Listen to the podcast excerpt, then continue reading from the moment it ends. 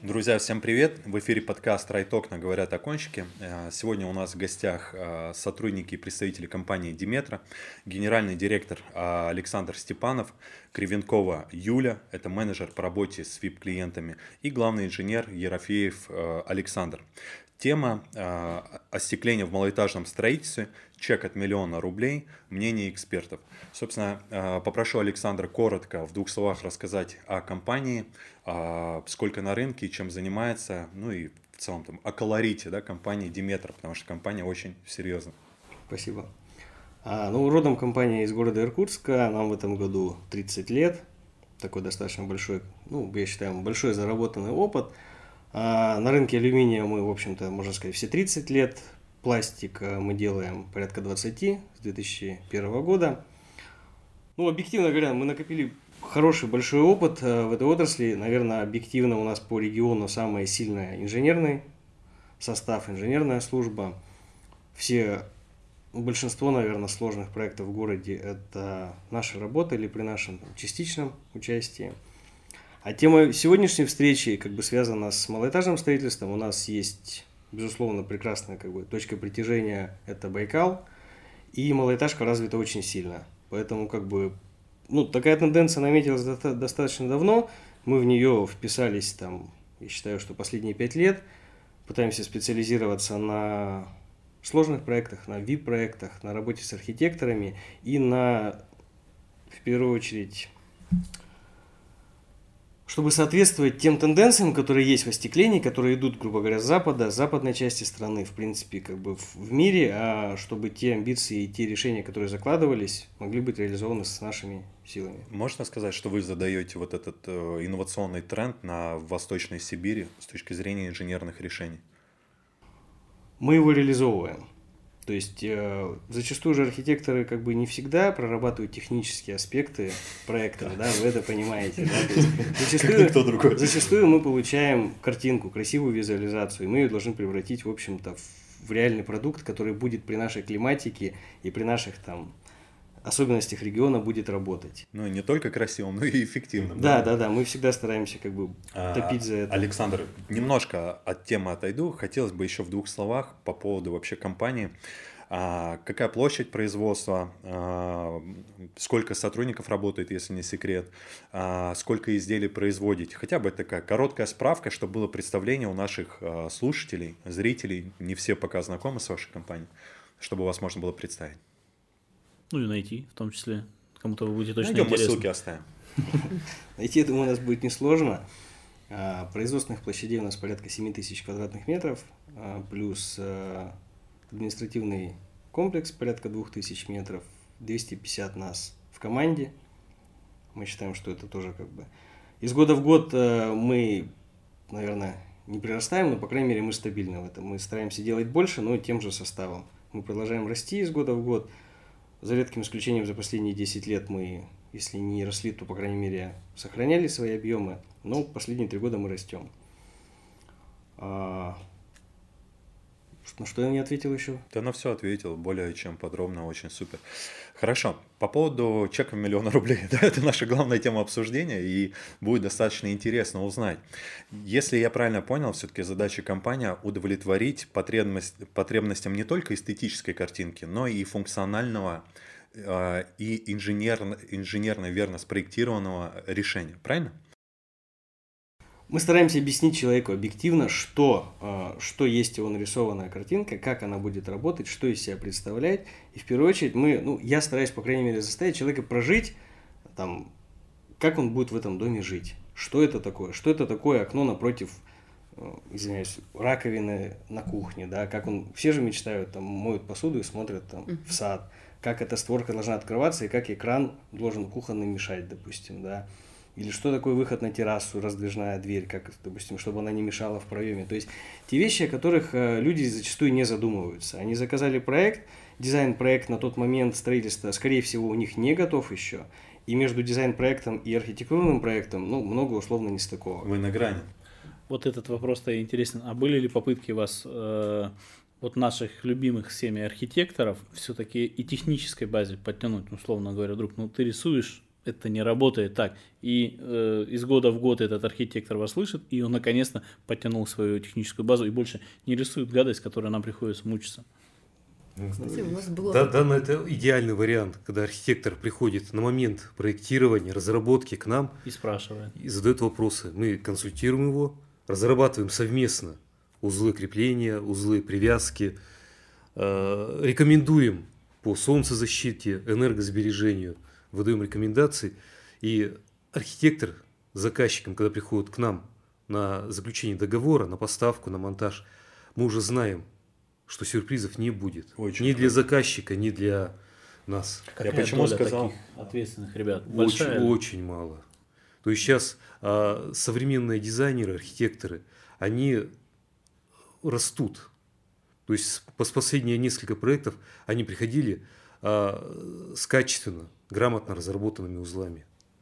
Но я надеюсь, такая доля будет э, увеличиваться. Очень-очень надеемся. Я еще хотел бы уточняющий вопрос у Александра. Почему я сказал на грани? Да, вот э, ты сказал о том, что приходит с проектом, мы говорим, это не будет работать. Почему я говорю на грани? Тут есть два пути. Либо вы продадите свои компетенции и экспертизу, обосновывая, а некоторые заказчики могут принять эти обоснования как вашу недостаточность компетенции и сказать, о, кто это такие, почему они даже не могут это реализовать, это же просто. Вот мы давай, в частности, вы, как профессионал, видите это техническими словами, имея таких инженеров да, в компании. Клиент видит все очень просто, все очень так сливочно, красиво. Ну и что там сложного? Ну сделайте мне окно напротив. Понял вопрос. Мы делим, ну на самом деле, я считаю, мы научились разделять клиентов, которые готовы вникать и которые не готовы вникать. Угу. И тот и другой, в общем, должен получить-то по итогу э, хороший продукт. Просто кого-то мы готовы грузить, который вместе с нами готов продумывать этот проект, а которому мы, а второму варианту мы предложим готовые решения, но тоже которые соответствуют нашему как бы нашему восприятию правильности. Ну тут же и ваша затратная часть времени хотя бы, она же разная. Неважно, ну, не делим мы здесь как бы для себя. Угу. То есть, на самом деле, клиент, который хочет вникать, он не, не факт, что быстрее определится. Угу. У меня были примеры, когда он сказал, все, остановил, заплатил деньги, остановил, потерялся на год, сделал полностью дизайн-проект, перевернул весь проект и вернулся через год, мы стали доделывать. Ну и цены другие уже, наверное, были для него. Да нет, мы как бы здесь... Э, вот здесь тоже позиция... Э, мы назвали цену, мы никогда стараемся вот эти там доп. работы, какие-то изменения в проекте принимать всегда на себя.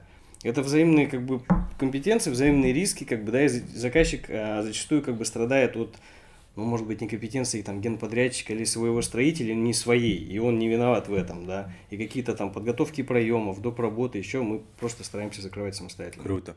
А вот насчет э, сегментирования этих клиентов, это происходит, возможно, как раз на этапе взаимодействия Юли, когда она только с ним общается, и она уже его может классифицировать, да, а, давай так назовем, там, вникающий и не вникающий, да, клиент в детали. Как это происходит?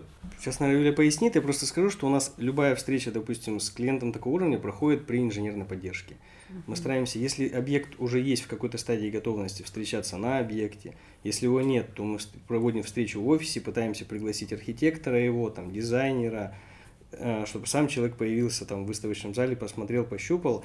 И уже, ну, как бы параллельно с инженером проводим встречу, ну, как бы и дальше уже на ну да, Посмотри. это больше всего командная игра, то есть ну, не, не игра, то есть работа.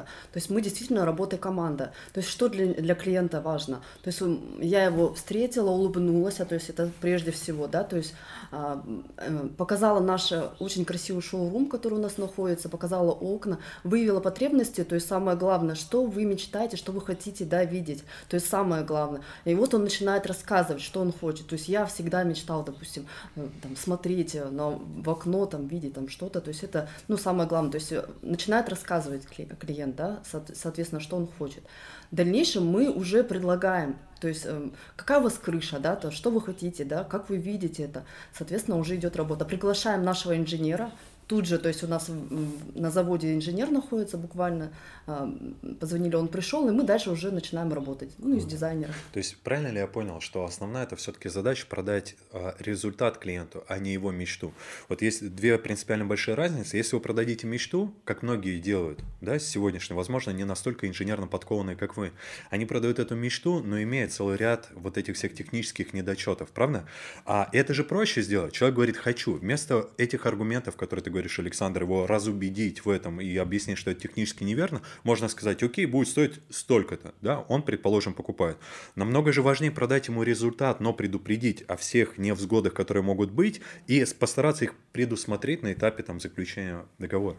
Нет, ну правила нельзя отказывать. То есть отказывать нельзя. Если человек хочет, а мы должны найти решение этого, ну как бы, этой потребности. То есть вот мы знаем, что есть структурный угол. Его, ну, как бы вот где-то, видать, на каком-то семинаре архитекторам его показали, в каком-то журнале напечатали, и это стало там модно, да. Его у нас э, теперь пытаются разместить в каждом проекте. Он холодный. Для нашего региона он холодный. А, но человек уже нарисовал себе картинку, он уже мечтает, как у него стеклянный угол, он там положил плед, читает книжку и вот. Мы находим компромиссное решение. Либо мы идем действительно, если вот прям человек хочет, мы реализуем в том виде, в котором есть, без изменений. Если он дает нам какую-то там вариационность, мы ищем компромисс. То есть мы обсуждаем, как должно быть подведено тепло, как должна быть конвекция обеспечена воздуха, да, чтобы не было промерзания. То есть, но в любом случае задача это найти решение. А если, извини, пожалуйста, Юлия, последний вопрос задам. А если э, вот его хочу противоречит техническим, ну, здравым смыслом, что будете делать? Но вы понимаете, что это будет дуть или это э, со временем выйдет из строя, это технически неверно и ненадежно. Крайняя форма, наверное, может быть, она не совсем правильная, крайняя форма сделать без гарантии. Чтобы человек взял на себя ответственность. Мы не называем это без гарантии, мы в любом случае поедем исправлять. Он же обратится тогда, когда скажет, парни, был неправ, сделайте что-нибудь. И мы в любом случае поедем что-то делать, как бы, да. Но это касается дверей, когда рисуют дверь в коттедж высотой 2700 и шириной 1300, и говорят, вот хочу большую дверь. Мы говорим, ну, наверное, это не совсем правильно, это уже похоже на гаражные ворота. Он говорит, ну, нет, в моем понимании это дверь. Вот, наверное, мы будем делать, но вместе потом это будем решать. Ну, здесь важно, у нас есть такие э, исполнители, назовем их так, которые зажмурившись, опрокатят, и вот они подобное делают. Все-таки вы... Нам приводят пример таких, да, говорит, у меня же сосед сделал, что... Вот, вот они вот... Ему же не отказали, я говорю, ну, ты, надо, может, подойти к соседу и спросить, как это работает. А вопрос такой, вы говорите, пришел клиент, мы с ним, Юля с ним э, встретилась, э, очаровала своей улыбкой, провела, угостила кофе, чаем, и мы начали раз, ну, уже работать с клиентом. Подключается инженер. А, если, может, неудобный вопрос, может не отвечать. Э, конверсия. Вот инженер, я инженер, я занят делом. Блин, мне сейчас идти с клиентом разговаривать. А мне не, ну, не с руки дергать. Но я предполагаю, Александр, наверное, если вас будет по пять раз в день дергать, пойти с клиентом обсудить, а он еще не готов. Как вы этот момент э, времени как-то определяете? С двух до трех пойдет инженер с вами пообщаться? Или 10 раз ходил, один заказ сделал? То есть это же тоже... Да нет, иду. Иду, обсуждаю. Клиента любите. Это мы, все любят клиента. Мы затрагивали в разговоре в нашем, да, что по принципу все топы должны продавать. Угу. То есть поэтому есть главный инженер, есть директор по развитию, как бы, да, они ведут, они не ведут конкретные проекты, они работают ну, в рамках всех проектов компании. Неважно, это частный клиент, сложный дилер или там корпора- корпоративный клиент.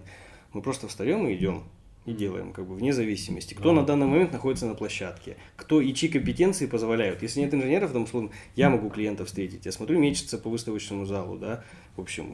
Поэтому ну, нет такого, что клиент останется без внимания. Мы найдем способ. Вы, наверное, в этом и круты, что вы при ваших объемах и масштабах ну, не закостенелые, такие гибкие, прям как-то очень э, Нет, но тут не все, свойственно. Все равно с поправкой на то, что есть определенная э, последовательность, да, кто выходит. Допустим, инженер, там следующий в иерархической цепочке, я же правильно понимаю, не сразу идет главный инженер. Я ну, имею в виду, если может, это пустяковый. Может. Может идти сразу наоборот. Ну, как бы с козырей надо ходить. Почему? Да, ну, допустим, ну вы же понимаете, вы говорите, мы там в этом преимущество, вы же ну, точно продаете лучше нас, да, и умеете там генерировать лиды там и и нагонять этот объем, да. Но если до нас человек доехал, мы понимаем, что находимся там за пределами там города, да. Если человек доехал до нашего выставочного зала и с интересным проектом, или в принципе с проектом, он все равно заслуживает, ну, как минимум там большого внимания потому что мы просто иногда просим клиентов даже доехать до нас. Mm-hmm. Это просто играет роль. Если он уже у нас, то он должен как бы работать с нами. Еще уверен, это очень сильно повышает конверсию в продаже. Уверен. Я в себе в голове представляю очень красивый шоурум, серьезный завод с большой историей, компетентнейший инженер, который под вин, по винтикам разложит, хороший продавец, И когда это в совокупности влияет все, то есть не купить невозможно, мне кажется. Я представляю, это, Будь бы я вашим дилером, я бы и возил бы каждого первого к вам бы просто. А, вопрос прозвучал от Юлия до этого, да, хотелось бы еще спросить немножко на эту тему. Наверняка а, вот эти клиенты, да, VIP назовем, со средним чеком от миллиона плюс относительно нашей темы, они вас находят там разными каналами. Мы сейчас о них поговорим. А, но хотелось бы насчет архитекторов и дизайнеров. Выстроены ли с ними коммуникации с точки зрения взаимодействия, возможно, оплаты их комиссии, либо, возможно, вы а, состоите в членстве там, архитекторов, дизайнеров да, города Иркутска, предположим, а работаете ли с ними с точки зрения лидогенерации и общих задач? Ну, объективно говоря, наверное, здесь мы не дорабатываем. Мы понимаем, что это, наверное, один из основных каналов получения. То есть нет проекта, если мы говорим сейчас про средний чек там, или средний, или там чек от миллиона, на этих проектах, ну, наверное, очень давно уже нет э, строительства без готового, ну, там, аэровской части, хотя бы аэровской, пусть без конструкторской документации. То есть, значит, там есть архитектор. Вопрос дальше, участвует ли архитектор в принятии решения, да, или он просто делает проект и отходит от, ну, как бы от реализации. Но тем не менее хотя бы получение информации о существовании этого проекта это уже как бы в общем-то угу. полдела, да, владение информацией. Мы понимаем, да, наверное, не дорабатываем, есть у нас работа, есть как бы архитекторы уже наши, которые с нами привыкли работать, а есть кто нам доверяет, но охват, наверное, не полный. Вот объективно говоря. Вот то, что сказал э, Александр, я просто подумал над тем, что хотя бы степ-бай-степ по одному архитектору, погружая в детали, на этапе проектирования он будет подключать вашу инженерию, и меньше хлопот будет, и меньше негатива у того же архитектора, который делает там дизайн-проект, допустим, да, у клиента и у вас, это по сути будет вин-вин в теории. Согласен, не все хотят. Ну, так складывается, у, нас, у меня складывается впечатление, они очень сильно загружены. И, допустим, для них это вот как бы аэровская часть или архитектура для них интересна. Дальше окунаться они не хотят. Тем более, mm-hmm. понимая, что если они не будут участвовать в реализации проекта, ну, может, она и не нужна ему. То есть он рисует красивую картинку и Меньше рисков, проект. а вы там сами разбираетесь. Да, потому что за это же надо отвечать. Как бы не все подрядчики, надо подрядчика знать, отвечать за подрядчика. То есть, как бы. Поэтому не все, не у всех есть эта потребность. Не все привыкли как бы этим заниматься. Я тут немножко добавлю. А, когда приходят проекты на рассмотрение, на проработку, уже виден стиль. То есть архитектор берет, наработал свои узлы, и он в каждый проект вставляет эти узлы. Может быть, он меняет рисунок, угу. меняет разбивку, меняет там, наводит красоту, красиво. Но когда смотришь дальше часть, нарисовано все то же самое. Иногда рисуют, в проекте заведено пластиковое окно, узлы от алюминиевого витража. Ну, так и есть. Вот, они приходят, приносят аэр, смотришь, идет дальше проработку уже заказчиком с проектировщиками. И самое интересное, вы же их и классифицировать можете с точки зрения их технической подготовки, оснащения, когда вы видите вот этот самый там технический почерк, правда? Да. То есть сразу виден предположительный уровень компетенции этого человека, который готовил проект. Ну, все сводится обычно к одному. Вы нарисуете узлы как надо, мы под ними подпишемся. Ну, примерно так. Ну, это тоже решение. Можно это расценивать, как я перекладываю с больной, ну, не с больной на здоровую, но Нате, разберитесь. Ну, мы к этому мне. привыкли, в общем-то. То есть это свои... норма. Нам все равно за эти узлы нести ответственность. Ну, какая угу. тогда разница? Зачем как бы искать крайнего? Тогда, да. да. Мы в любом случае рисуем так, как должно быть, угу. согласовываем и с заказчиком, и с его, условно, если куратор, архитектор, там, генподрядчик, и вставляем в проект, условно, угу. внедряем в проект. Угу. А нет ли у вас, э, или, может, были ревнивые заказчики, которые вот этому архитектор, я ему верю, вы мне говорите какую-то чушь сильно сложную и дорогую, а вот Русланчику я верю, он лучше разбирается. Они что он меня очаровал. Они... Разовые заказчики были такие. Они готовы отстаивать архитектуру. Есть кто прям борется за сохранение архитектуры. Вот пусть будет высота витраж, ну там стеклопакета там 4 mm-hmm. метра. Я готов привести джамбо формат, там у нас в регионе, поясню, его нет. Mm-hmm. То есть мы все это привозное. Но он должен быть, да. Мы с этим соглашаемся. То есть, если это реализуемо, но просто как бы сложно, и клиент хочет это, там, готов платить, мы будем это делать. Угу. То есть, но архитектор не будет никогда техническую часть оспаривать. Угу. Ну, нет таких примеров, я не вспомню. Я говорю, но на, они, может, на моей рано... памяти один или два клиента были, Мне кажется, которые они больше сдаются. доверяли. Да, они, может быть, намереваются и начинают, но видят серьезную позицию и быстренько поднимают руки. Да, непонятно, ради чего это делать просто. Баллы заработать перед клиентом. Не хочется дураком выглядеть. Ну как я, я же я же тебе так рассказывал сладко, Да, что да, я да. тебе все, тебе просто надо там моментик А тут подписать. обратно А мне тут- рассказывают. Они приводят пример. Достают книги на испанском, итальянском языке, открывают, говорят, ну Да-да-да. почему-то в Испании-то это работает. Ему говоришь, так извините, в Испании минус 5 это все шок, хаос, это мир встал. У нас минус 5 это средняя температура по году. То есть у нас зимой минус 30, как ты будешь жить здесь?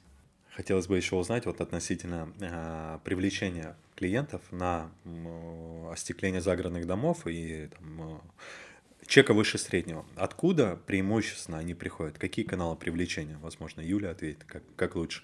Вот приходит шоурум, вы наверняка же общаетесь, откуда пришел, откуда узнал, или сам человек об этом сообщил.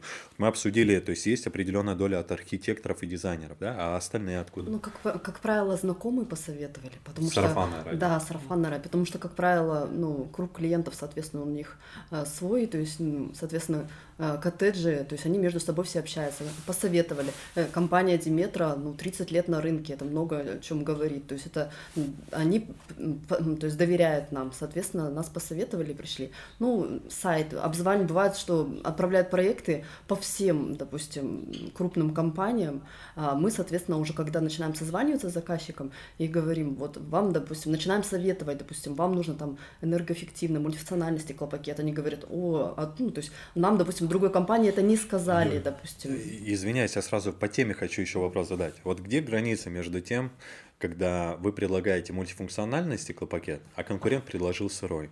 А Клиент же может воспринять вашу рекомендацию не как э, совет с точки зрения пользы, а как вы впариваете. Вот как сделать так, чтобы продать ему реально эффективное решение, и чтобы клиент это осознал? Ведь в современном рынке э, везде люди видят подвох и думают, что-то мне прикручивают лишнее. Но обычно говоришь, для чего это нужно. То есть с- мультифункциональный стеклопакет. У нас на самом деле очень много солнечных дней. То есть, соответственно, вы не хотите же потом жить и закрываться от этого солнца. Потом, соответственно, энергоэффективность, то есть это потери, соответственно. Ну, То есть, ну, объясняешь, то есть люди понимают, когда им начинаешь говорить. То есть это надо разговаривать, соответственно. То- Только так.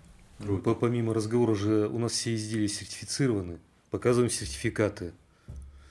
Сопротивление Да, теплопередач, да, говорим, да, какое. да. То есть, соответственно, тоже это помимо разговоров, то есть это, соответственно, есть научное. Кому это важно, тот готов воспринимать информацию. Я поясню еще, наверное, по информации, да, прозвучало сарафанное радио, прозвучали архитекторы. Есть категория заказчиков, это застройщики этой малоэтажки. То есть, неважно, это централизованные Мгм, поселки, индивидуальные, то есть эта категория тоже достаточно большая. Этому подрядчику зачастую не нужен там доп. заработок, ему нужно найти, ну, работать с подрядчиком, который точно гарантирует результат. Да, он на своем заработает, ему... Он на своем, да, ему как бы просто, он зачастую, просто ему удобнее со смежниками работать, которые там для него, в его понимании, адекватны, которые как бы сделают хорошее примыкание там к фасаду, которые помогут ему в этих узлах, Мгм. которые не создадут проблем. У нас же зачастую самая большая проблема – это точка соприкосновения. Меня с фасадом, там, меня с кровлей, там, с полами, с отделкой, неважно.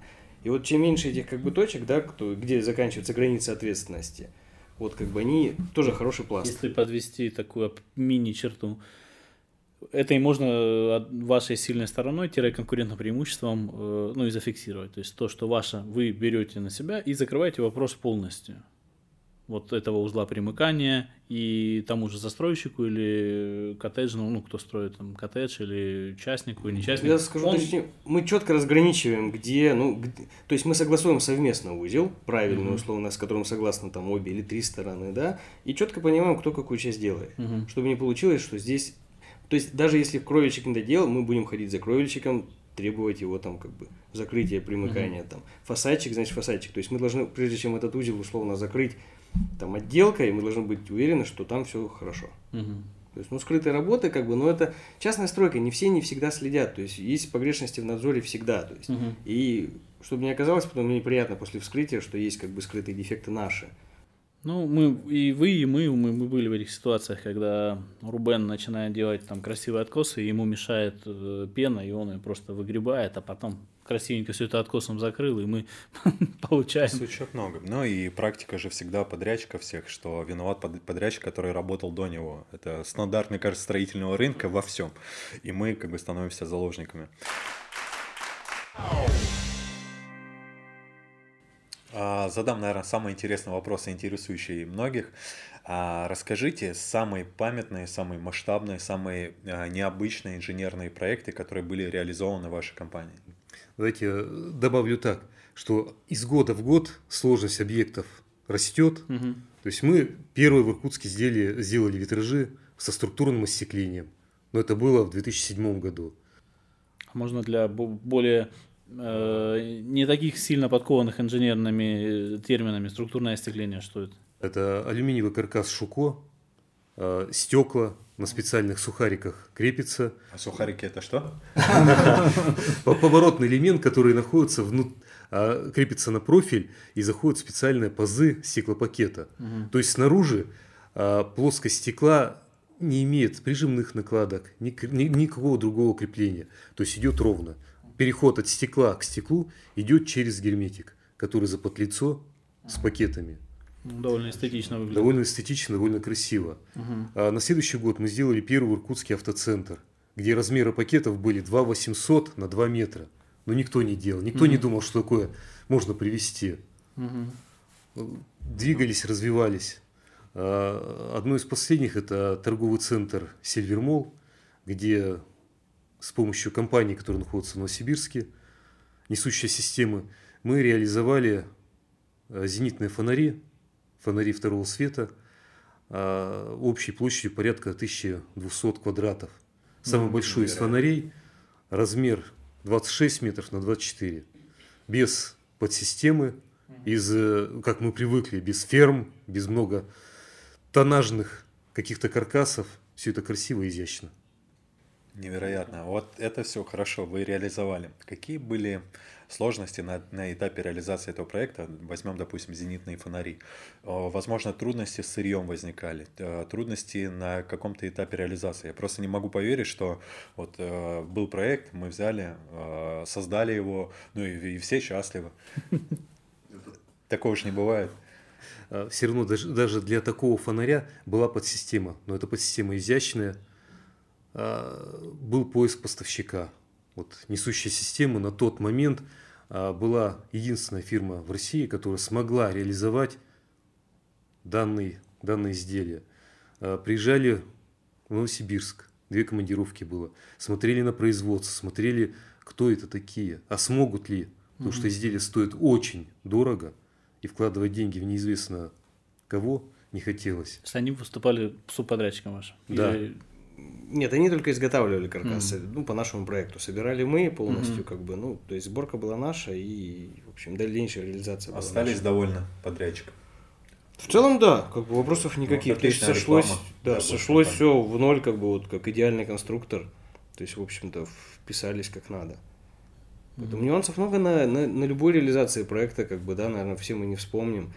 Там все упирается в вес пакетов, да, когда вес этого пакета 500 килограмм, допустим, даже просто его ну, элементарные вещи, там, принять его на складе, проверить по качеству, отгрузить на площадку, поднять. Мы, к сожалению, не настолько автоматизированы и роботизированы, как э, китайцы, да, допустим, как они могут это строить.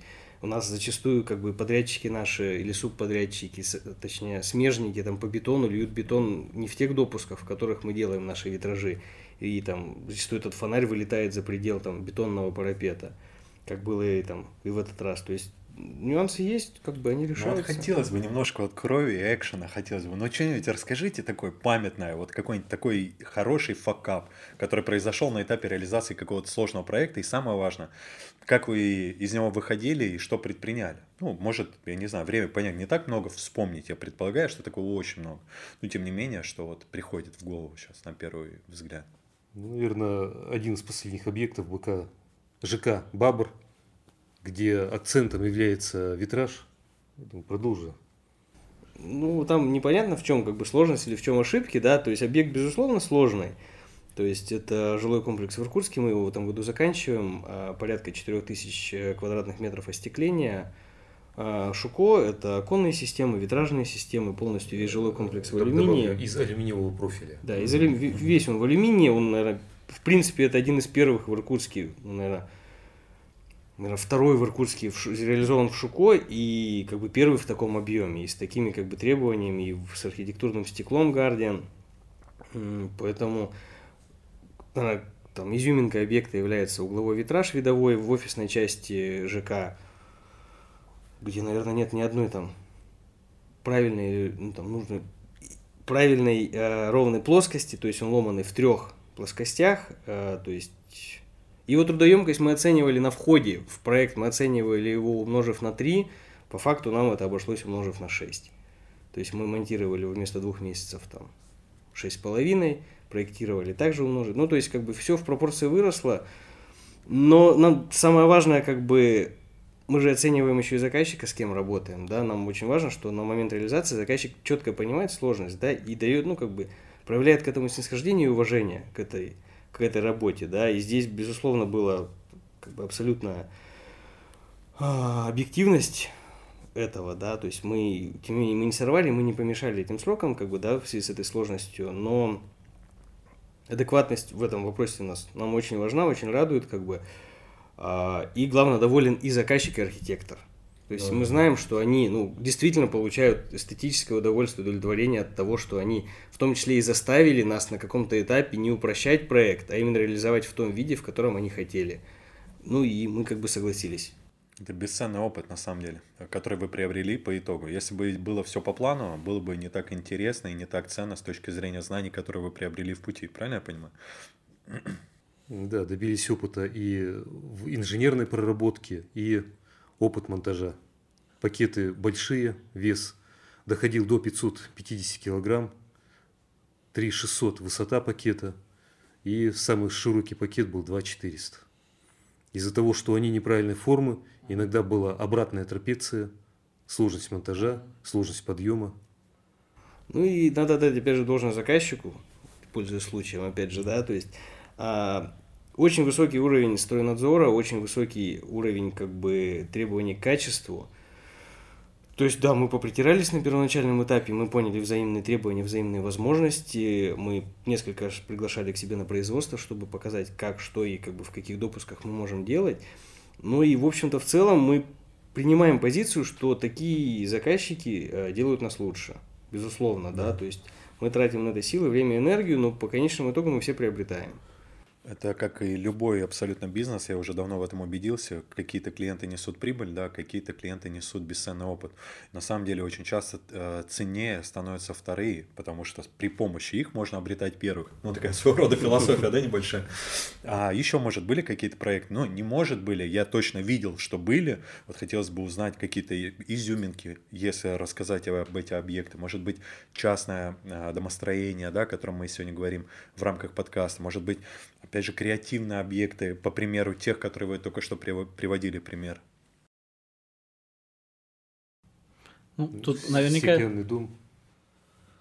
Да, нас, ну, опять же, наверное, на самом деле много таких проектов, глаз замыливается, да, очень тяжело так сходу вспомнить, что там, то есть мы там один закончили, выдохнули, передохнули, немножко перерыв сделали, ищем уже, лезем, лезем в новый, да, как бы мы не успеваем отдыхать. То есть э, был проект «Умная школа», с генподрядчиками, наверное, впервые у нас в регионе строили турки. То есть я знаю, что в европейской части это развито, для нас это было как бы первый такой проект, тем более с ними. Тоже нас многому научили, то есть они в конце концов, э, ну, о чем, как бы говорит там, не знаю, там, может, наш уровень, да, то есть они отказались от всех субподрядчиков в регионе, они привезли полностью все своих, они пытались найти фасадчиков, выгнали своих, привезли, инженерные системы свои, там много как бы заменили своими силами, но, по крайней мере, в вопросе остекления нас сохранили. Мы довели проект до конца. очень серьезный. Да, то есть и их требования по документам, по документации, в принципе, к архитектуре, э, к сложности проекта. Да, может быть, не все вопросы легко обсуждались, по крайней мере, даже с трудностью там, перевода. Но, по крайней мере, как бы, это те объекты, которыми мы гордимся, вот, мимо которых просто вот, приятно как бы проезжать и как бы осознавая, что это часть твоей как бы жизни и работы. Приятно видеть то, что когда изобилие таких реализованных заказов, и вы даже не знаете, с какого начать, и долго думаете, советуетесь друг с другом, да? У нас все-таки немножко пока э, такие проекты по пальцам можно сосчитать, то. А, с точки зрения частного домостроения, это наша основная тема сегодняшнего подкаста, извиняюсь. Мне очень, да. да, мне очень много всего хочется спросить с вами по ходу. А, Где отличительная черта вас и э, других э, конкурентов, которые могут реализовать подобное? А, с точки зрения, мы поговорили, да, о инженерии, о техническом подходе к архитекторам. Какие еще можете назвать ваши там, уникальные способности или конкурентные преимущества, которые четко делят вас и другие компании? Наверное, опыт этих проектов в первую очередь. Да? Мы знаем, какие решения и как работают. То есть собрать, допустим, подъемно-сдвижную конструкцию, ну, наверное, могут там, пусть не все, но там половина компаний там, крупных Иркутска могут ее собрать. Собрать правильные по технологии, с соблюдением этой технологии, с соблюдением технологии монтажа могут уже еще меньше компаний. Да? То есть я не, как бы не ругаю конкурентов, то есть мы все, мы тоже совершали эти ошибки. Очевидно. Просто эти ошибки, как бы мы их больше пережили. Мы их просто в, в удельном весе сделали как бы больше, научились и как бы переработали. А, поэтому мы, ну, как бы зачастую видим э, ну, наперед, наверное, как то или иное решение будет как бы работать в жизни.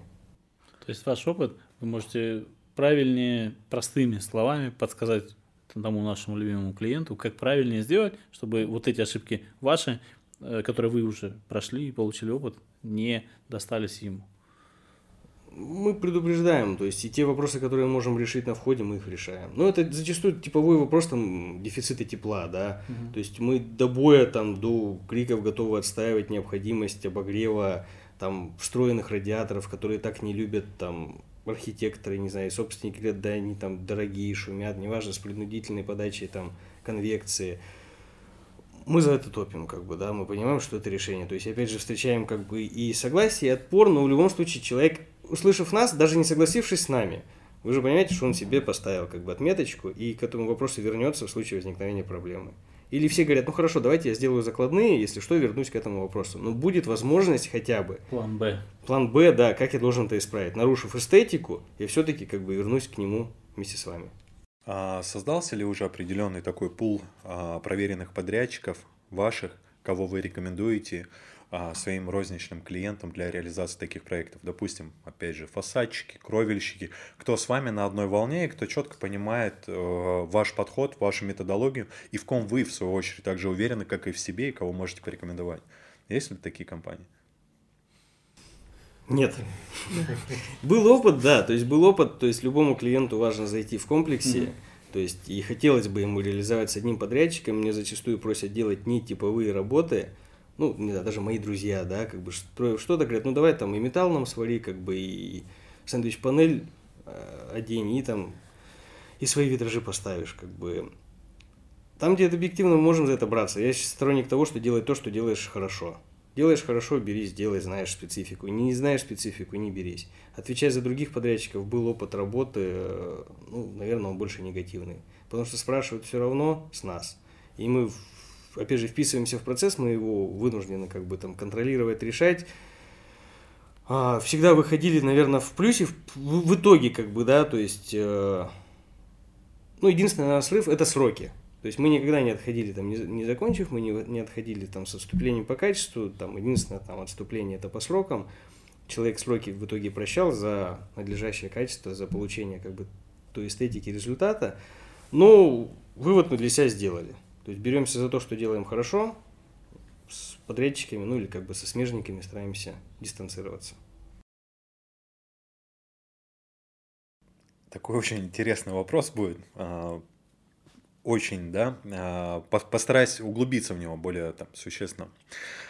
А, имея тот опыт, который есть сегодня, да, Александр, в первую очередь у тебя, а, но нет тех ресурсов, которые есть сегодня в вашей компании, нет 250 человек, нет главного инженера, но есть желание реализовывать подобное. Мы не говорим сейчас, понятно, о торговых центрах, о каких-то уникальных зенитных фонарях, а хотя бы э, какой-то частные дома с чеком миллион плюс – а, с чего бы ты начал реализовывать такие проекты, где есть не совсем типовые стандартные решения? Поясню еще раз логику вопроса.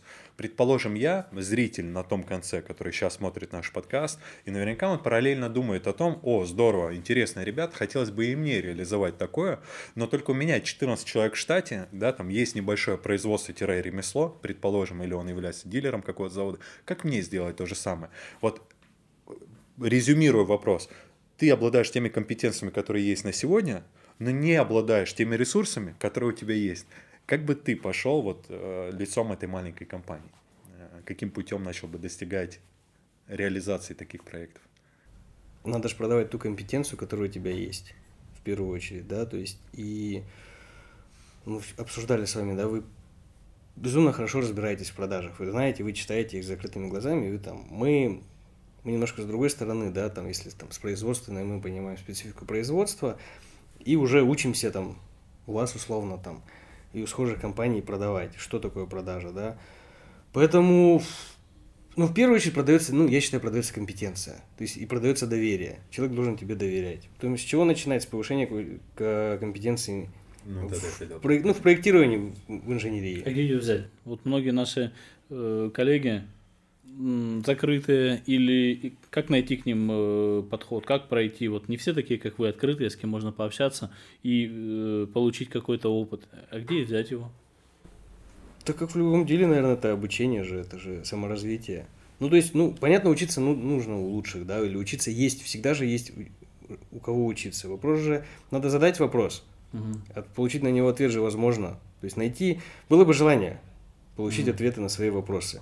Никто из наших, допустим, надо дать должное, допустим, из э, системодателей, ну, неважно, века это, шука будет, там, алютех, никто никогда не откажется, не откажет в помощи. Мы знаем много примеров окончиков по России, которые реализуют без штата инженеров, то есть они отдают проект в алютех, алютех mm-hmm. им полностью готовит спецификацию, исполнительные чертежи, как бы узлы, и им остается, ну, грубо говоря, просто его реализовать. А где э, граница ответственности? А Лютех ошибся, предположим. Это проблема подрядчика. Ну, очевидно, они берут на себя ответственность, но это же может послужить тем опытом, по которому они не захотят больше возвращаться.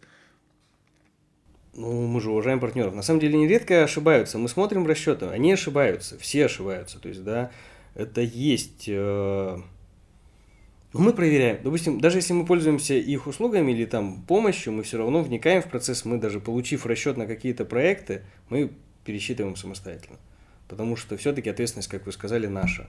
Поэтому, раз наша ответственность, мы нам и нести как бы за нее полноту. Поэтому... Мне интересно, а, технический уклад создан, все понятно. Откуда берутся инженеры, как они считают, потом как реализуют предварительно, поняли? Как обучить там, отдел продаж вот этим техническим компетенциям? Или по каждому сложному вопросу всегда по громкой связи вызывается инженер? Хочется понять, а, есть ли а, система обучения, допустим, в частности, да, Юля, как сотрудник там, по ключевым клиентам, по VIP-клиентам, это происходит регулярно или в зависимости от запроса? Насколько выстроена там методология а, проведения обучения? Кто, им, э, кто этим обучением сотрудников занимается? Это собственный там, HR, тренер штатной компании. Как это все устроено? И чуть-чуть, извини, добавил, дополню. И если из этого решения, э, программное решение, условно говоря, я строю, пока загорелось красное, значит нельзя не загорелось красным, значит, все можно. То есть какой-то час еще и ну, софт на себя закрывает вот, вот этой технической компетенции. Вообще, как проходит обучение? То есть ты, я сначала, когда пришла на завод, то есть дается ну, время, в, в течение месяца я должна обуч... ну, пройти обучение. То есть я обучаю, э, то есть учу, какие профиля, то есть э, какие стеклопакеты, что я, ну, то есть вообще полностью а, с фурнитурой, то, с чем мы работаем, соответственно. В течение месяца а, проходим обучение, а, обучают а, старшие, то есть кто давно в этом деле, инженеры, то есть сама смотрю, соответственно, информацию в интернете. Потом в течение, а, через месяц проходит аттестация, то есть мы приходим, а, сидят сидят, сидит комиссия и принимает и задает вопросы. То есть это существуют там билеты, то есть технического плана, э, ну и прода продажи. Также, э, то есть как, после аттестации только есть возможность работать. То есть только после нее. И, соответственно, сейчас вот зимний период у нас есть э, каждый год обучение. обучение. Ну, мы стараемся, да, внутреннее обучение свое делать техническое. Мы я несколько раз повторил, мы не так сильны в продажах, да, чтобы самостоятельно обучать продажами собственным как бы штатом, да. А, но инженерами сильны. Вот, грубо говоря, инженерной части мы обучаем, причем ну, на всех встречах, которые происходят с клиентами, ну, в любом случае менеджер присутствует, да, она слышит, о чем говорят. И мы, ну, как бы здесь за ошибки мы не ругаем. То есть, э, в любом случае, там, Юля или там кто угодно, там, э, посчитав проект, придя на консультацию к инженеру, говорит, ну, вот такая потребность есть, даже если встречи не было. Права я, не права, как бы, насколько человек это хочет, да. Мы очень часто удивляемся, что продают там девчонки даже без ведома там, ну, грубо говоря, нашего главного инженера или там директора по развитию, сложные проекты, которые они продали самостоятельно. И, в общем, эта компетенция удивляет, ну и как бы вызывает доверие. Это с опытом, опять же, да, формируется? Это да, ну я считаю, наверное, только с опытом. То есть, ну невозможно продать хороший коттедж, если ты в жизни ни разу не был в нем, условно, да, или ты ни одного не сделал. То есть, восприятие о возможностях или как бы о... Ну, до этого достаточно просто в коттеджный поселок приехать и посмотреть, как они сделаны, да, и, и что сделано, и что делают, как бы, да, если человек всю жизнь продавал пластиковые окна, мы не можем отправить его на замеры этого дома, потому что он не может разговаривать на равных или о потребностях этого клиента. То есть даже на эти замеры ездят... На, на технические замеры уже можно отправить э, ну, узкого специалиста, но на все предварительные выезды на объекты ездят только топы. В любом случае. Я езжу, главные инженеры те, кто могут оказать компетенцию как бы и в переговорах в наших конструкциях, и позволяет компетенция в разговорах со смежниками. Круто. И опять вернусь к продажам, это увеличивает конверсию в продажу. Я э, проектирую на себя, допустим, я клиент, который остекляет коттедж там, за там, 4,5 миллиона. И ко мне приехал генеральный директор на встречу, на мой объект, потому что он счел его уникальным. У меня же все равно будет доверие больше, я буду больше склонен продавать, видя отношение к себе персональное, индивидуальное, когда не только компетенции, но и статус сотрудника. Да? Одно дело генеральный директор компании с численностью 6 человек. Другое дело генеральный директор компании численностью 250 человек. Ну, это же большая разница, правда? И когда приезжаешь сам лично, администрируешь этот вопрос, даешь решение и обосновываешь, наверняка же больше доверия еще в этот момент. Ну, люди же покупают у людей. Сто процентов. Поэтому как бы стараемся просто ну, просто дружить со, своими, ну, как бы со своими заказчиками. Да, не со всеми получается, но, по крайней мере, мы точно не враждуем. То есть, с кем бы мы как ни расставались, мы всегда стараемся как бы найти общий язык. Мы лишнего не возьмем, там, доп. работы не продадим, и в любом случае свою работу, вот при любом исходе мы доведем ее до конца. То есть, да, как бы через год, через два, то есть у меня есть объекты, которые там, конструкции у меня лежат там по два года, как бы, да, и мы возвращаемся и доделаем. А с чем просто... связано такое просто?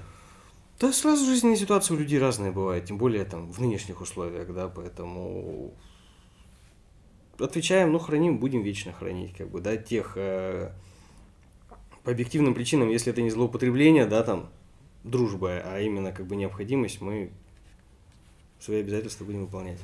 Я еще спрашиваю. Да я вот думаю, надо ли это спрашивать или нет, насчет, вы говорите, злоупотребляем.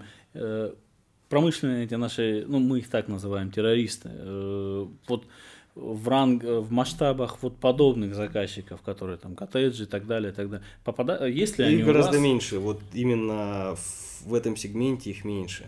Угу. Там, ну, люди готовы как бы с тобой ругаться только если ты их очень сильно обидел. Ну, как бы что-то там прям ты вот нарушил, задел, там испортил, да, вот там нету, то есть мы же понимаем, что, наверное, процентов 90 этого потребительского терроризма связано просто с деньгами, с, получ... с желанием получить деньги. Да, да, да. Никому не нужна замена окон. Мы же всегда предлагаем как бы без, досуд... в досудебном порядке устранить, заменить, там, исправить, перемонтировать. Но на это же никто не соглашается, потому что это никому не надо. Угу. И вплоть до того мы говорим, хорошо, мы вернем деньги, верните конструкции. Они говорят, нет, и это нас не устраивает. Нам просто нужны деньги. Угу. Поэтому вот в формате этого сегмента, ну вот так сложилось, что, может, люди с большим сознанием или осознанием, как бы, да, этого нет. Ну, вероятнее всего, они, которые умеют зарабатывать деньги, они не будут на это тратить время, они лучше потратить его на, на... Наш свои не, дела. Пусть не супер большой опыт, но это и подтверждает. То есть, да. однозначно можно сказать, что многие клиенты, остекляя свои дома, там, коттеджи, там, на миллион, полтора миллиона рублей, они более требовательны, они четко понимают, чего они хотят, это дизайн-проект, если условно, там, а, поставив одно окно в панельный дом, там, ну, ладно, да, какое-то можно сделать снисхождение. Все-таки наш опыт говорит, что эти люди более требовательны, обоснованно требовательны.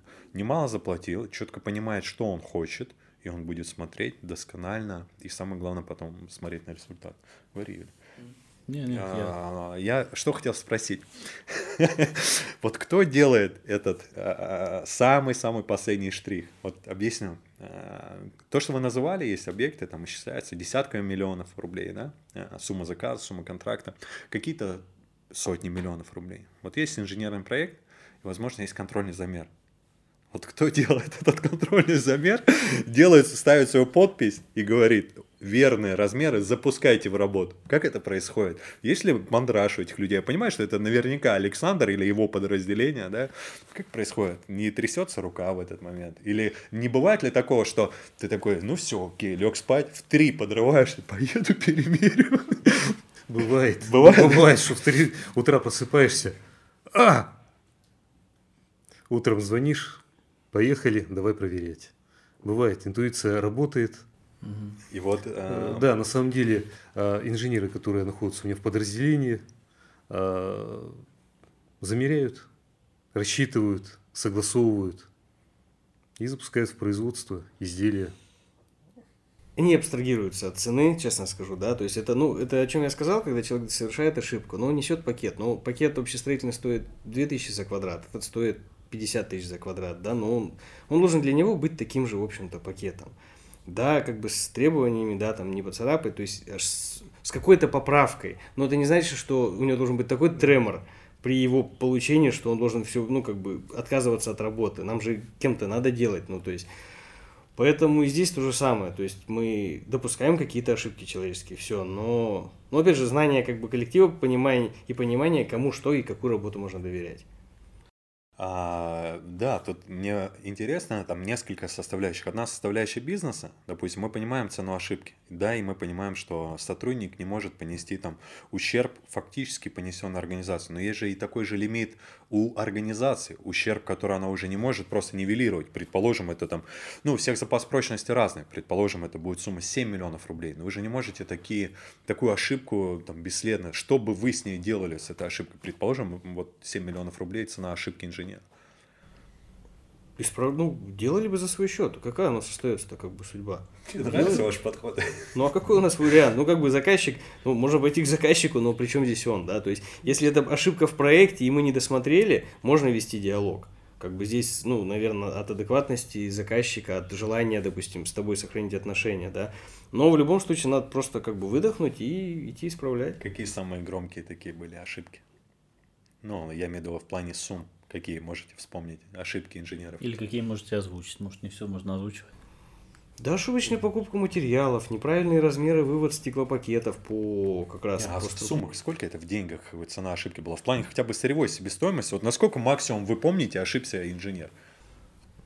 Ну, в пределах миллиона, наверное. Работает он до сих пор? Все да, в порядке? Да, да, все работает. Ну, хорошо.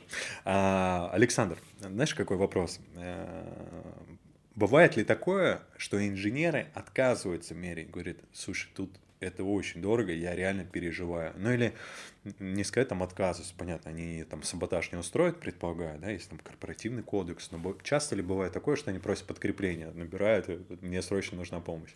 Э, у каждого инженера своя квалификация. Кто-то мерит простое и быстро в больших объемах, кто-то делает замеры и проектирование очень медленно, но очень качественно. Да, инженеры иногда волнуются, говорят, ну, собираемся, едем, я еду, инженер едет устраиваем какие-то э, разговоры, ну, не, не разговоры, ну, техсовет, обсуждение техсовет, просто, да, ну, обсуждаем как бы, вопросы, как рисуем на доске, вариант, вариант, вариант, не устраивает, стираем, рисуем следующий, в какой-то момент приходим к какой-то логике, к какому-то решению, делаем замеры, делаем проект, реализуем.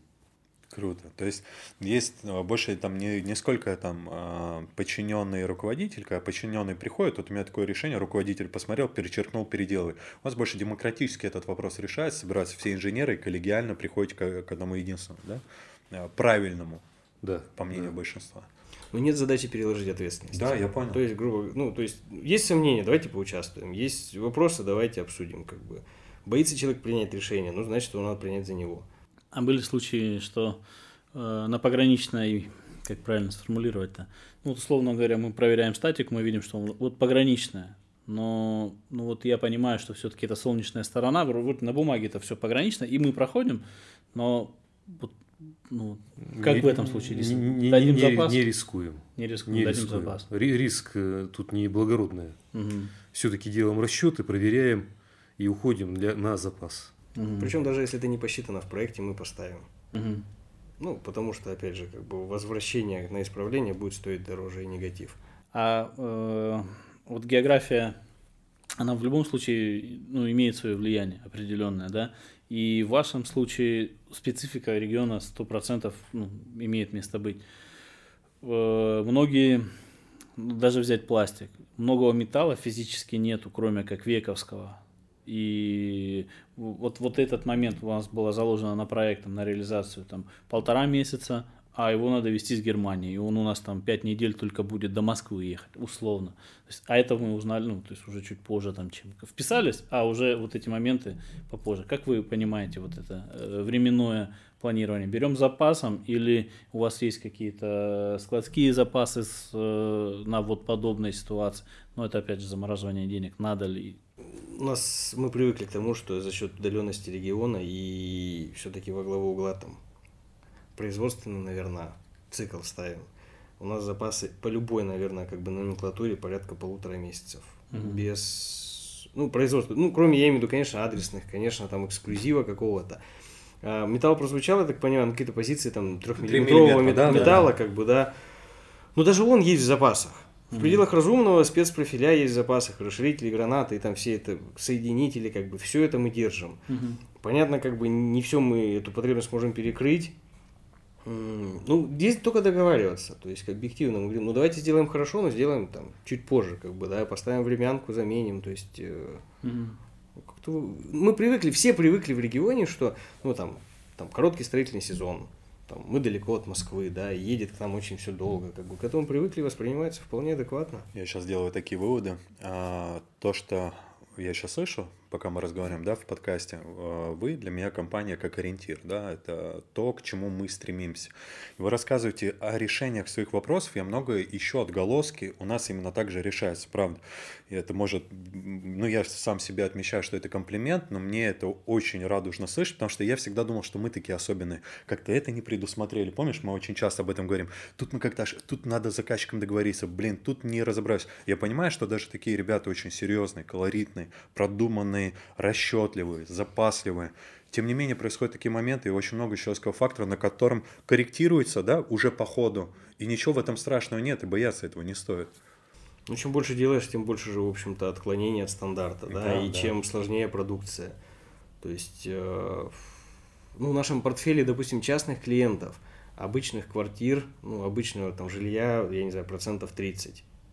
Мы, в принципе, не, мы не продвигаем эту тему и не пытаемся в эту нишу попасть, потому что мы заведомо в ней не в рынке, и как бы мы под суббрендом отдельным э, с прошлого года это как бы запустили как отдельный бизнес, да, как отдельный бизнес-проект.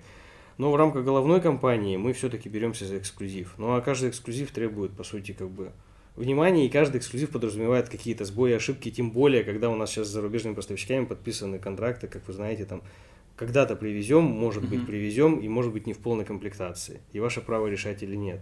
Я вчера услышал, э, снабженец нам говорит, кнопки, на, надо было нам на пилу кнопки, 80 дней. Вот ЕТМ говорит, до 80 дней рабочих, пожалуйста. Ну, вообще, заказчики готовы ждать, когда с ним разговариваешь, то есть если это эксклюзивная какая-то, то есть они готовы ждать. Но это же и прелюдия. Я просто понимаю а, заказчика... Только для вас. Я понимаю заказчика, которому делают индивидуальный заказ. Ему даже же в бане с друзьями круто рассказать. Вот я уже 6 месяцев жду своего проекта. Но это же круто, я согласен. Это недопустимо в серийном выпуске, там, в must-have, то, что делают все. Конкурент делает за 10 дней, вы делаете за 3 месяца. Но тут уже не эксклюзив будет немножко другое о вас подумают сразу. То есть, а то, что ну, индивидуальных решений, безусловно, я тоже считаю, что люди готовы ждать. Особенно, когда вы продали всем тем, о чем мы уже очень долго разговариваем. Там, инженерией, масштабом, индивидуальным подходом, правильностью там, э, менеджеров, да, там, методологии продаж и всего прочего.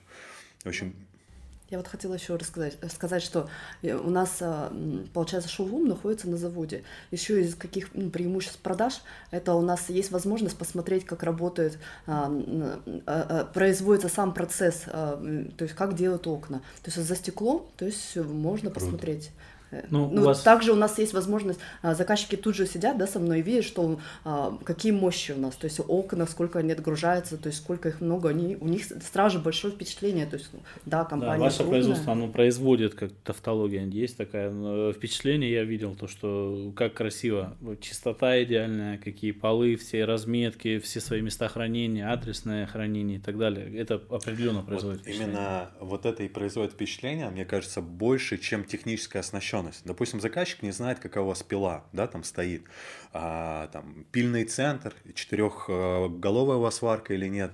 Он в первую очередь обращает на общую такую декомпозицию. Начиная с эстетики, я тоже сейчас вот хочу поддержать тебя. Я видел цеха очень большие, бомбезные, классные, но чуть-чуть назову это неряшливые. То есть они не вызывают такую эстетику у клиентов.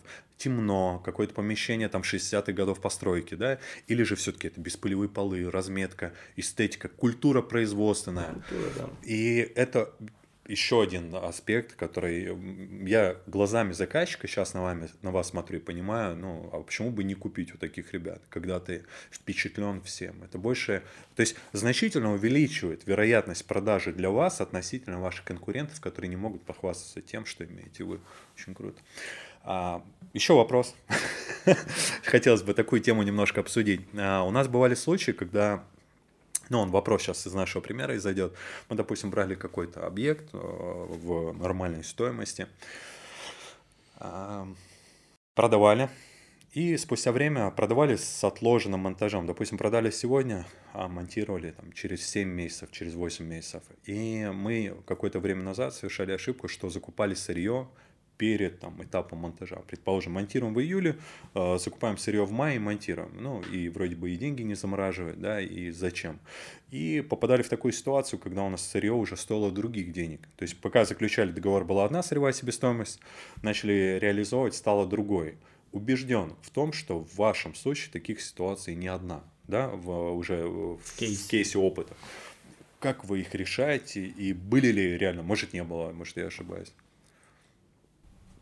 Ну, это же просто, ну, как бы хеджирование рисков, да, и каждый выбирает для себя свой путь, как бы, да, то есть кто-то закладывается, куплю попозже, ну, посмотрю на тенденции рынка, да, а, ну, это как бы философия инвестора, а мы все-таки, ну, как бы занимаемся производством. У нас задача, как бы, зафиксировать э, экономику по сделке, в момент сделки, ну, постараться, как бы, зафиксировать, поэтому...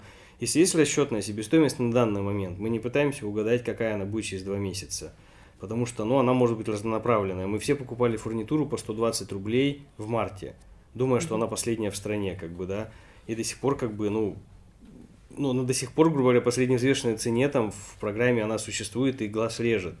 Но это же не повод там расстраиваться, да, сказать, что мы ее зря купили. Ну, купили, потому что объективно были приоритет э, обеспечения производства, а не фиксация цены. Была задача сохранить мака, мы покупали мака, не понимая, что будет в перспективе.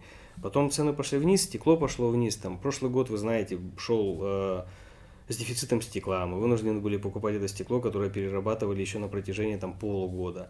Хранить стекло, складировать – это большая проблема. Как бы мы и бой был, и потери были, там непроизводственные потери. А, но стараемся, в общем, если отвечая на вопрос кратко, в момент совершения сделки мы, мы обеспечиваем ее себестоимость. То есть обеспечиваете, соответственно, то есть ну, вы положили это на склад, заморозили деньги. От поставщика зависит. Э, мы зафиксировали стоимость деньгами. Угу. Отгружаемся, не отгружаемся, отгружаемся позже, это индивидуальные договоренности. Да, да, да, ну, то есть, а, а, еще раз подчеркну, индивидуальные договоренности, то есть это нет системного решения, условно говоря.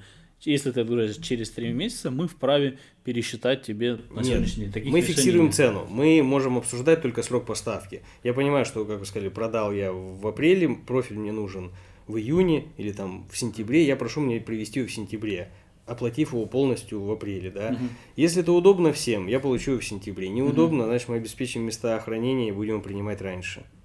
Круто, вот вы сейчас сказали, э, мне прям понравилось я до, до этого пока еще не дошел, да? Можно же это переложить было. Я От... сразу и понял. То есть, я подрезюмирую понял, ответ да. на этот вопрос, да? Может, не все там э, однозначно поняли, в том числе и наши зрители. А что имел в виду Александр? То есть, если поставщик готов без денег зафиксировать ту цену, и он даже привозить это не будет, просто будет какие-то договоренности устные или письма, он говорит, окей, за столько-то денег ты это получишь тогда, когда скажешь, и это будет на моем складе поставщика. Другой поставщик скажет... Ну, можно заплатить, в общем-то, да, нет же ограничений. я понял, есть... да, да. он это имеет в виду индивидуально. Понял. Что другой поставщик скажет, давай кэш, да, э, отправляем сырье. Третий поставщик скажет, хорошо оплачивай, но мы можем похоронить у нас, когда надо, привезем, да? В этом индивидуальность. Ну да, условия поставщика же тоже зависит, наверное, та конъюнктура, которая есть на данный момент, да. Угу. То есть сейчас есть договоренность, допустим, там с Векой, что мы там делаем предоплату, отгружаемся в текущих ценах, которые будут на тот момент. Хотим мы поиграть в рулетку и подождать той цены, можем так. Можем отгрузиться в сегодняшний день. То есть каждый принимает решение самостоятельно. Вопрос удобства, как бы, единственный ми- минус всей этой схемы – это запасы материалов, их хранение, как бы, да, то есть здесь пытаемся найти компромисс, чтобы не получать его заранее, до момента mm-hmm. производства. Mm-hmm. А, пользуясь случаем, такой вопрос задам, да, и заодно это будет реклама для лучших и возможность дотянуться и стать лучшим. А, кого из поставщиков, с кем работаете, да, вот была сейчас Века названа, потому что Века это, кстати, та компания, которая произвела на меня неизгладимое впечатление после знакомства с ними. Можешь привести в пример, как э, одни из лучших. Я думаю, неправильно, наверное, будет сказать, вот эта компания лучше, чем все остальные, потому что лучших может быть несколько, но вот кто из взаимодействия за длительное время работы с поставщиков прям, ну, ценен, э, которые прошли и грязь, и воду, и слезы, и кровь, и которые всегда рядом, и несмотря вопреки и схожи с тем подходом и ценностями, которые вашей компании? Ну, однозначно Века, да, я считаю, номер один. А, это, наверное, самый уже как бы там, наверное, опытный и старый, наверное, наш партнер, да, с кем работаем. И сам по себе оконный на самом бизнес, ну или как бы оконные поставщики, они все достаточно комфортные в общении, как там употребляли слово экологичны, да. Они, в общем, э, с кем бы вы ни встречались, даже без цели продажи, неважно, там, Рихау, там еще, там, КБЕ, то есть в любом случае общение проходит на комфортном уровне. Но, ну, как бы это создается тон, я так понимаю, общий отраслевой какой-то там вот их э, клиентоориентированностью. Но отношения с Векой, как бы, я знаю, что никогда в моих запросах они не откажут. И даже вот организация вот этой встречи, допустим, все это благодаря компании Века. Да, да. То есть за это спасибо, как бы, да, и ну, я не задаю вопрос, насколько хорошо или как бы как ты организовал. Я знаю, что будет организовано все на высшем уровне, что бы я не просил сделать. Mm-hmm. Встречу с партнером, с конкурентом, найти мне какие-то там вопросы по России, по окончикам, допустим. Я часто задаю ему, в первую очередь, понимая, что он а, в профсегменте в этом как бы вращается. То есть э, Сергею Дорохову отдельное спасибо. Ну, невероятно. Да. И Дорохов Сергей, компания Века для меня да. тоже, на самом деле. А, вот, поэтому, безусловно, компания Лютех из, на самом деле, из свежих, ну, точнее, из а, алюминиевых партнеров, это, наверное, последний, кто зашел в наш пул. То есть был красноярский профиль Сиал, да, они как бы исторически были на рынке. Была компания Шуко, периодически, наверное, со взлетами и падениями там продаж там в регионе, не знаю, в России, например, для нас. И компания Лютех. И вот надо отдать должное, ребята отличаются вот своим подходом, вплоть до того, что я как бы на встречах у нас я сводил их вместе с Векой, как бы мы очень комфортно проводим время, несмотря на то, что там в некоторых там сферах это конкуренты. То есть вот, ну, отметить, наверное, вот персонально хотелось две компании – Мака, безусловно, старый партнер, там австрийская компания, куча ограничений, куча проблем по работе именно с менталитетом, ну или, как бы сказать, с особенностью. Но вот самый гибкий, наверное, вот могу привести две компании, Века и Лютех. Круто. Я вернусь еще, у меня назрел такой вопрос. А, да, это, наверное, опять же больше к Александру, а, инженеру. А, были ли случаи, когда заказчик сам производил замер, скидывал проект, вы не имели технической возможности или необходимости проверять объект глазами, а просто смотрели по проекту, но вам приходилось его потом монтировать. То есть такая да, задача. Э, вам скинули расчеты, вам показали проект, э, размеры, вы изготовили по ним, и вы туда приехали монтировать, не э, фактически не быв на объекте. Были ли такие случаи? Был, был опыт был опыт как позитивный, так один опыт был вот. негативный. Давайте, нам оба интересно. Да. Не, ну, из позитивный опыт. Нам приходят размеры, мы их обрабатываем, подписываем заказчикам, изготавливаем, приезжаем на объект, монтируем. Тут вроде как бы линейно, все хорошо. А, один из проектов в городе Иркутске, из профилей Шуко, алюминиевых, а, мы а, купили материалы – заказали стеклопакеты в размер еще на стадии фундамента, потому что были сжатые сроки. Когда вышли на монтаж, выяснилось ошибка в проекте. Витраж не влазит на полметра. Ну, вот, вот это. Э, это, это было шоком для всех. Ну, собрались, собрали техсовет с заказчиком, с архитекторами. Ну, переделали стену, разобрали кирпичную кладку, на эти полметра вставили витраж. Угу. Ну, получилось красиво, аккуратно. Не было ни криков, ни истерик. Все гармонично. Ну, такие случаи единичны, на самом деле. Мы стараемся все-таки те проекты, которые мы монтируем сами, мы в любом случае как бы проектируем сами. У нас четкое разграничение. Если наш монтаж, наш должен быть замер. Угу. Были случаи, ну, там, наверное, из интересного мы на Монголию поставляли, по крайней мере, до там, последних событий, до пандемии. Но с началом пандемии у нас был проект. У нас был проект гостиницы на 3000 квадратных метров э, стекла. Там же и монтируете, приезжаете в командировку? Шеф-монтаж был. Угу. Там был шеф-монтаж. Но был наш проект, наш был проект, наше было производство и был шеф-монтаж. И вот на середине проекта, грубо говоря, границы были закрыты, мы не можем выезжать. Мы замеряли по видеосвязи. То есть, грубо говоря, там прикладывали линейку, уровень, там размеряли. На 3000 квадратов замеряли да. по, э, по телефону, да. По, по видеосвязи, по фотографиям. То есть нам слали фотографии, мы вот на фотографиях, пожалуйста, вот из этой точки вот до этой точки померь рисовали, нам приходили. Я думал, мы авантюристы, оказывается, нет. Ну да, то есть и проект был закончен, он, в общем-то, он подошел. Главное, что все сошлось. Угу. Все сошлось, все смонтировалось. Невероятный опыт, на самом деле. И э, как у вас э, внутреннее состояние от этапа производства до момента, когда все окей, нормально или нет, не очень? Да нет, спокойно, как бы. Нормально? Абсолютно, как бы. Ну, даже если что-то не пошло, ну, можно же исправить. Да, найти Не фатально же ошибки. Я вспоминаю, сейчас я очень мало взаимодействую операционно по этим вопросам, но какое-то время назад я очень часто вспоминаю, когда ты уже предполагаешь события, предполагаешь временной интервал и предполагаешь, кто тебе может позвонить. И я вспоминаю, вот номер телефона определенный, звонит сотрудник в определенное время, я знаю, где он находится, и я уже жду, поднимаю телефон, что он сейчас скажет. И очень часто я слышал это первыми словами. Я не буду говорить, это цензурно, и все начиналось с этих слов. Тут такая ситуация, я я постараюсь перевести. То есть, ну это прикольно. То есть я вспоминаю, мы действительно так же всегда относились. Безусловно, через стресс в какой-то момент. Потом ты к нему адаптируешься и понимаешь, что нужно генерировать решение. Да? Не уходить в это и говорить, о, все провалено. А надо найти теперь выход из сложившейся ситуации. И меня заражает вас, ваш оптимизм это и еще раз подкрепляет веру в то, что все-таки мы, наверное, на правильном пути. Да зачастую же абсурдные проекты. Мы всегда знаем, что там школа или детский садик должен быть сдан там, в 1 сентября или к 31 декабря. У нас какие-то вот, ключевые же даты в стране, mm-hmm. да. И там к моменту этой сдачи школы, школы, может быть, еще даже нет. Но мы, в общем-то, вписываемся вполне в это и принимаем как бы игру и как бы правила игры в рамках этого проекта. Если как бы все бегут и говорят, школа будет завтра, мы тоже бежим и говорим, школа будет завтра, потому что, ну, не бежать невозможно, как бы, ну, против ветра нет смысла, как бы, заниматься, 100%, да. 100%. Поэтому как бы мы просто оцениваем там госзаказ это частный инвестор там и с военными работаем как бы да специфика своя просто надо ее принимать и воспринимать адекватно. Где граница вот большой бюрократизированной компании и вот той гибкости, азарта, оптимизма, который вы сейчас рассказываете?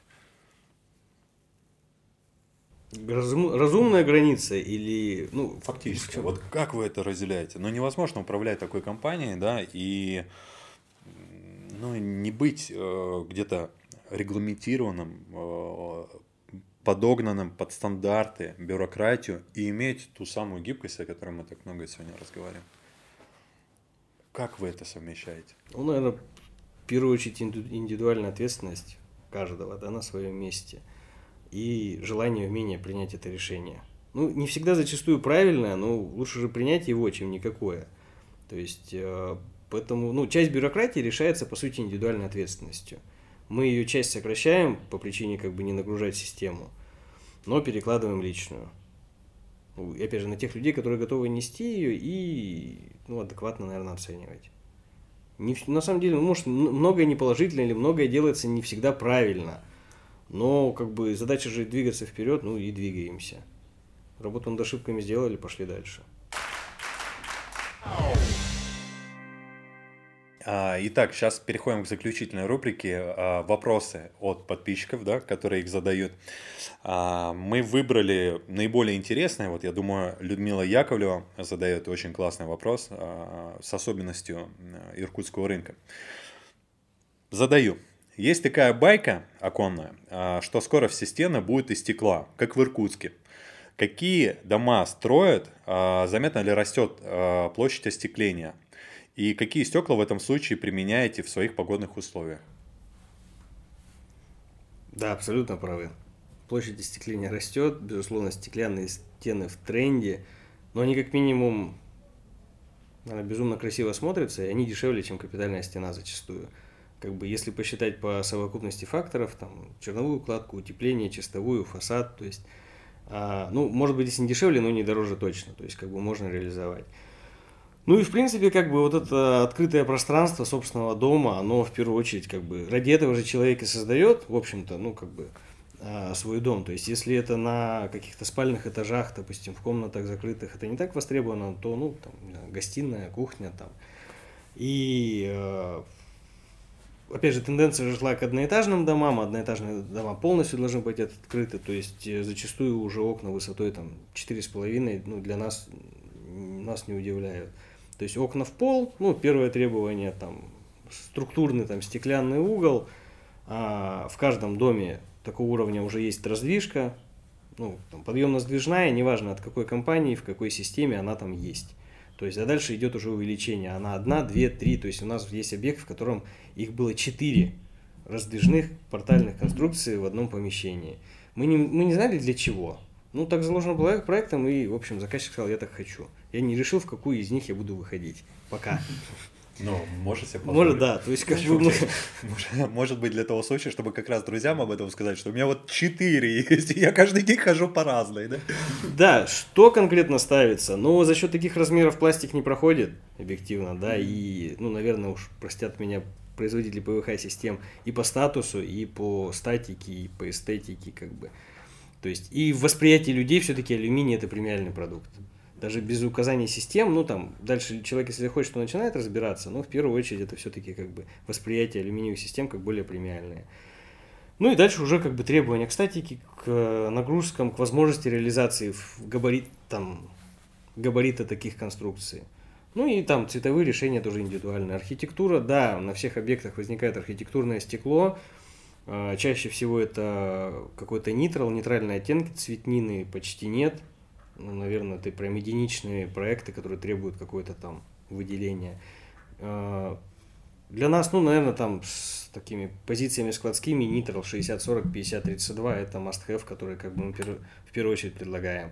Остальное уже как бы ситуационно. Мы знаем, что это стекло есть на рынке, мы знаем, где его купить, мы знаем, как его привезти быстро и что это будет смотреться очень достойно. И можно показать реализованные проекты как бы в этом. То есть невозможно оценить стекло по образцу там 10 на 10 сантиметров. А мы возим по проектам, мы показываем. Разное преломление, да, разный угол будет абсолютно разный показывать э, там силуэт. Ну, разное отражение, да, что отражается, елочки отражаются, колодец, не знаю, ничего, там вода отражается, то есть э, в какое время дня ты, ну, там, приехал, то есть э, человек должен видеть и понимать, ну, нужно ему это, не нужно в первую очередь.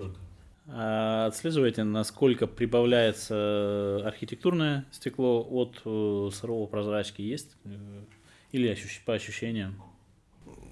Да, я думаю, что на 90... В наших проектах, я не могу говорить за рынок, да, я думаю, что в наших проектах это 95% угу. это архитектура. Угу. Арх... Какая-либо есть. То есть человек иногда просит, но сделайте мне совсем нейтральную. То есть мы ищем, подбираем там с коэффициентом 70, допустим, но там в любом случае мультик стоит. Ну вот у нас наоборот, наверное, больше э, мультиков, я имею в виду именно с оттенками, да, продается. Я имею в виду, если частные дома брать. Понятно, квартира это не всегда востребовано. Ну, нет, ну, я бы не сказал, что так, что прям большинство. Но если они есть, то они довольно нейтральные тоже. А может ли это зависеть от э, способностей менеджеров? Про, не продать, я имею в виду не продать как продукт, убедить? а продать как... Нет, нет, даже не убедить, а продать именно мечту или идею. Вот человек там был в предубеждении, что он хочет прозрачно, ему показали образцы, и он такой, блин, вау, прикольно. Как правило, так оно и есть. Да. То есть люди не знают, Вот. и поэтому, Им надо соответственно, сказать. а когда мы говорим, а вот у нас есть возможность поставить, допустим, такое стекло, показываем им, показываем объект, тогда они, соответственно, да, я хочу. То есть и они берут. Ну и там преимущество, соответственно, говорим этого стекла.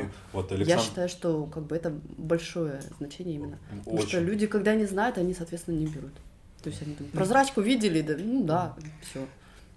Не надо давать сильно большой выбор. У меня был Да. случай, да, Да. когда вы понимаете, да, то есть если мы поставим на стол человеку чемодан с образцами, всей линейки, там, стекла Guardian, неважно, там, AGC, да, ну, человек просто расстроится, и, в общем, скорее всего, мы ничего не получим из Да-да. прока из этого, да, то есть э, мне даже человек сказал, я не благодарен тебе, что ты мне его дал, ты мне дал три цвета, грубо говоря, там, в свое время пластика стандартных, и дал 25 вариантов стекла, я расстроился. У нас это даже есть в отделе продаж как аксиома. Не надо давать очень много выбора, только по причине того, что клиент тебе скажет не результат, а скажет «я подумаю». И ты просто-напросто потеряешь клиента и собьешь его с пути. То есть это примерно такое же правило, как, допустим, я покупаю себе какой-то объект, предмет или еще что-то. Я выбрал, условно, машину, купил ее. Я потом стараюсь даже не заходить, не смотреть эти объявления, потому что ты всегда найдешь лучше и дешевле, чем ты купил. Но это та же самая история. Зачем столько выбора? Ты принял решение, обосновал его для себя. Мы не берем мотивы человека, они у всех разные. Сделал выбор вперед. Ну да, вот мы с последнего еще времени, на последний год мы приняли решение, что ни один а, объект ну, коммерческого назначения в архитектурном там, остеклении мы не делаем без образцов, без вывешивания натурных образцов. Что Я вот- имеете в виду, поясните? Ну, мы делаем элемент фасада. А, с- допустим, если клиент сомневается, или с разными вариантами, а, ну, условно, либо это разбивка, также это стекло, мы можем, то есть, э, забыл еще одного партнера упомянуть, это Modern Glass, там компания Челябинск, то есть наш, наверное, основной поставщик по архитектуре. А, Считаем, что тоже там безумно там достойная компания, как бы и качественная, ну никак- никаких сомнений у них нет никогда, и они идут нам навстречу, то есть эти образцы мы с ними согласовываем, и в рамках проекта мы вывешиваемся, то есть ну, повторюсь, тяжело по образцу, даже по большому, даже по собранному определить, как он будет выглядеть. Мы собираем элемент фасада на строящемся здании, неважно, на монолитном каркасе, как бы, который есть. Вывешиваем, в общем, несколько образцов и Мгм. согласовываем уже натурные образцы. Там, если мы согласуем сочетание там, цвета пакетов перекрытий и там, прозрачной Мгм. части, мы вывешиваем два элемента. Ну, то есть, чтобы человек Ну, понимал, как, как должно выглядеть. позволить такое. Тут вот как раз до вас многие не дотянутся. Мы спотыкались об это, да, что ожидание и реальность. Мгм. То есть на, на бумаге все согласовано, понятно, но нам самим не нравится, допустим, как зачастую это получается. То есть мы искали вариант и поняли, что единственный вариант это, в общем-то, делать Мгм. образцы и смотреть на них са- самим и смотреть, что это по итогу. Круто. Если вы не против, я перейду к следующему. Юлия Головина спрашивает. Добрый день. Вы начинали как производс- э, производитель светопрозрачных конструкций из алюминия. Как вы пришли к тому, что стали изготавливать ПВХ-конструкции, что побудило к этому? Да рынок побудил, в общем, спрос рождает предложение, все законы рынка, они как бы стандартные. Пришел век пластика, дошел до нашей страны. В общем, 2001, Каком? 2001 год, базовое начало, как бы, да, потом постепенно шла автоматизация, ну, как бы росли объемы, а, ну и как бы вы понимаете, что по рынку как бы шел, ну шел бум, да, рынка там до восьмого года, потом период был 12 ну потом 14 потом пошла некоторая стагнация. Ну, а отвечая на вопрос, побудил рынок. Естественно, этап эволюции, да? Вот хороший вопрос от э, Дениса Галахова. А, что стоит за 30-летним успехом компании Диметр? Да, в первую очередь команда, люди и адаптация к, к условиям, к внешним условиям, к рынку. Да не всегда мы видим тенденции, не всегда видим изменения рынка, да, но просто как бы по принципу надо учиться, признавать свои ошибки, учиться у лучших, смотреть за изменениями и быть погибче к тому, что происходит. Это можно прям в рекомендацию многим дать. Мы себе всегда берем такой ориентир да, на вооружение и всем тем, кто будет нас слушать, что реально изменяться и видоизменяться, и быть открытым к этим переменам. Ну, как звучало, наращивать свои компетенции в том, чем ты, в чем ты занимаешься, как бы, да, мы... Новинок много на рынке, мы всегда говорим архитекторам, мы не готовы вам дать весь перечень. Вы скажите, что вы хотите, мы это освоим и будем для вас применять. Мы не можем освоить все подряд, мы не можем быть универсальными там бойцами во всех там сферах там ваших, ну, там, ваших пожеланий.